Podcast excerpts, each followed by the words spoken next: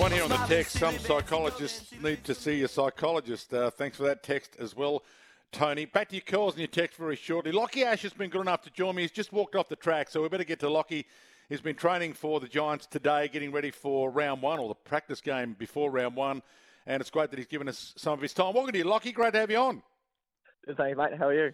Yeah, good. We've just been talking about winning and losing. You're in New South Wales. There's a directive for New South Wales Rugby League leagues to not have a ladder, not have finals anymore. I'm not sure if you've seen the story. Did do you remember winning and losing as a kid? Was it good for you winning and losing as a kid? I have have seen that. Um, yes, winning and losing as a kid. I was a bad loser as a kid. Um, I'm still a bad loser, so I'm not sure whether it's done me good or done me bad. But um, no, I couldn't imagine playing sport as a kid growing up without a scoreboard, to be honest. Um, Did you but yeah, I guess that's sort of just the way it's going. did you raise, raise your eyebrows when you saw that story? Then no scores and no ladders for kids under no finals for kids under 12. Yeah, I did see that. Um, I sort of, yeah, I don't know. I didn't really know what to think of it. I just sort of thought, oh, surely we can sort of work something out. Um, but yeah, I probably don't agree with it. I think it's probably good to learn from a young age. I think we do a lot of our learning when we're young, so learning to win and lose is obviously a part of that, and how you take that. Um, I sort of just think it makes for worse losers and worse winners as you grow up. Um, I guess if we can learn those things as a as a kid, as we do a lot of our learning, as I said, um, probably be better off as you get older and into adulthood.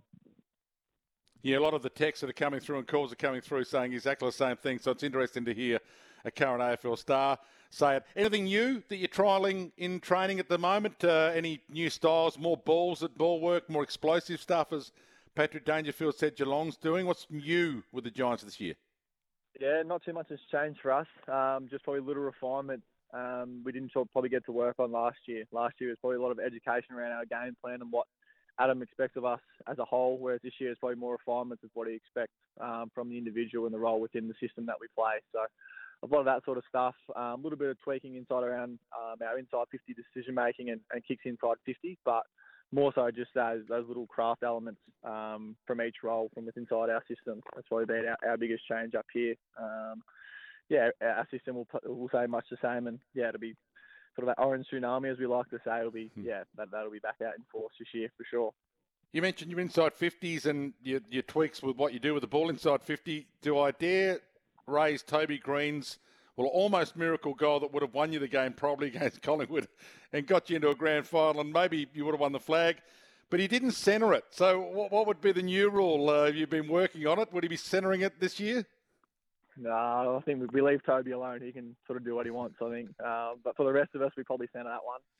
Um, but no, I think on a serious note, yeah, probably probably centre that. I think probably more so not around our decision making when we're inside 50 because that's sort of you just play on instinct. It's more so 50 to 70 that decision with whether we sort of go to the goal square or you think you can sort of hit one um, like that, like a kick to 30 metres out. Just decision around that, um, probably outside the arc, um, inside that 50 metre arc. Probably just decisions around that more so than when you're in there because obviously there's a lot of pressure um, around goal, so it's sort of you just sort of play on instinct there, but more so from yeah from 50 to 70 metres out, um, just our, our decision and our process to go through there um, is probably more so what I meant.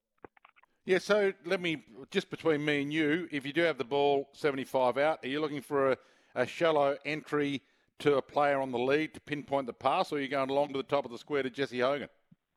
Yeah, it just depends. If, if Jesse's in a one on one, I think we'll, we'll take that every day of the week and put that defender under some real pressure. But if there's high numbers in that sort of that, that deeper entry, um, sort of you can probably look to hit a shorter one. Um, or if there's a quick quick one to hit that, that is short that's on, take that and then um, be able to wheel and go from there. But it just sort of depends. Yeah, I think if Jesse's in a one on one, that's a really good option. But or Toby or anyone really is in a one on one, take that deep. But if not, sort of go through your options and, and see if you can hit one short and, and make the, the, the opposition defend for a little longer and, and let our back set up for a bit longer. Is it all is it all practical practice, or do you do video session practice where what's your decision here? What are you doing with the ball here? Yeah, so we'll have like our, our pre-training meeting. Um, they normally go for around half an hour, 45 minutes, and that's sort of when we'll go through it and talk through it. And then after that, we'll go out and practice it on field. Um, so yeah, we'll do our, our theory stuff in there and watch it for those visual learners, and then for the physical learners to go out and, and sort of practice it, and everyone sort of go through what, what works for them and, and what they feel comfortable doing as well. High expectations this year, Lachie. You've shown what you can do last year. Yeah, I think as a team, definitely. Um, I think we we sort of we built into the season really nicely last year, so hopefully we can hit the ground running. Um, I think we get to test ourselves early on. Not looking too far ahead, obviously, but we play Collingwood in that round zero, as they're calling it. So I think, um, yeah, we want to test ourselves against the best, and they won the premiership last year, so they're the benchmark, and we get there get a get a crack at them first up. So we're really excited for that. Um, and then individually, yeah, I think probably my most consistent year to date. So being able to play in that back line is pretty awesome each week going out with those guys. Um, we've got a really good group there, so hopefully we can build on that and, and I can be a part of that and, and keep getting better and drive us um, hopefully to what we want to, to win that ultimate success in that grand final and, and win it. And you've got a license to go from halfback. As soon as you get it, you just go. One of those withering runs and, and actually go to receive it as well. Yeah, definitely. I think that's probably one of my strengths, those the repeat efforts and, and with speed. So, um, yeah, Adam sort of said that was a big improvement in my game last year. So I just keep working at it and keep improving at it. Um, also, probably my delivery on the back of that at times towards the end of games got a little bit sloppy. So just yeah, making sure that I'm nailing those kicks I need to nail and, and choosing the right option. Um, obviously, I'm probably in that um, inside 50 kick um, decision making, as I mentioned before. Uh, that's probably me a little bit as well. So just making sure I'm, I'm finishing off my work after going on those runs.